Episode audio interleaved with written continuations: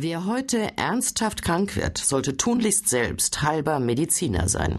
Nicht nur, weil man den Ärzten nicht trauen will, sondern weil oft auch die Ärzte überfordert sind. Zu komplex sind Krankheiten und Therapiemöglichkeiten geworden, besonders wenn es um Krebs geht. Schon mit der Auswahl der Klinik besiegelt man sein Schicksal. Und dann stellt sich der aufgeklärte Patient die Frage, Reden die Ärzte der einzelnen Fachrichtungen hier überhaupt miteinander? Das tun sie modellhaft in einigen Kliniken wohl immer häufiger, wie wir in dem folgenden Artikel erfahren. Im Dienste des Patienten, interdisziplinär, die Forscher mit den Klinikern, die Kliniker untereinander und mit den Patienten. Das macht doch Hoffnung, oder? Alle für einen. Wer an Krebs erkrankt, will Hilfe, und nicht hören, dass alles kompliziert ist. Wer aber Tumorkranken helfen will, muss sich der Komplexität stellen. Wie das gehen kann, zeigt zum Beispiel das Nationale Zentrum für Tumorerkrankungen in Heidelberg. Ein Text von Christian Weimeyer. Es ist Mittwoch. Heute stellen die Ärzte aus der Hals-Nasen-Ohren-Klinik ihre Fälle vor.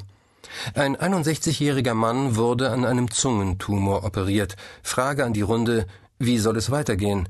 Soll er erneut operiert werden? Auf den großprojizierten Computertomographieaufnahmen entdeckt der Röntgenspezialist noch einen Resttumor. Ihn herauszuschneiden hieße allerdings, die Funktion der Zunge stark zu beeinträchtigen. Dass der Mann Diabetiker ist und wegen der erforderlichen Dialysebehandlung geschwächte Nieren hat, sei für eine Chemotherapie kein Hinderungsgrund, sagt die Chemoexpertin. 15 Minuten wird der Fall im Kreis der zehn Spezialisten diskutiert. Dann einigt sich das Tumorboard auf die Empfehlung, jetzt keine Operation, in vier Wochen mit Computertomographie und Ultraschall kontrollieren, dann erneut im Board besprechen. Dirk Jäger, Leiter der klinischen Onkologie am Nationalen Zentrum für Tumorerkrankungen NCT in Heidelberg, trifft sich jeden Tag mit seinen Kollegen im Tumorboard, um über Therapien für Patienten zu beraten. Neben Jäger, der an allen Sitzungen teilnimmt, sind immer auch Experten für Chemotherapie, Bestrahlung und Operation sowie Spezialisten für die bildgebenden Verfahren anwesend. Zwischen 13 und 14 Uhr sind Kollegen der Fachkliniken eingeladen, ihre Fälle zu präsentieren. Am Montag geht es um Magen-Darm-Tumore, am Dienstag um Lymphome, am Mittwoch um Tumore des Hals-Nasen-Ohrenbereichs, am Donnerstag um urologische Krebsarten und am Freitag um Sarkome.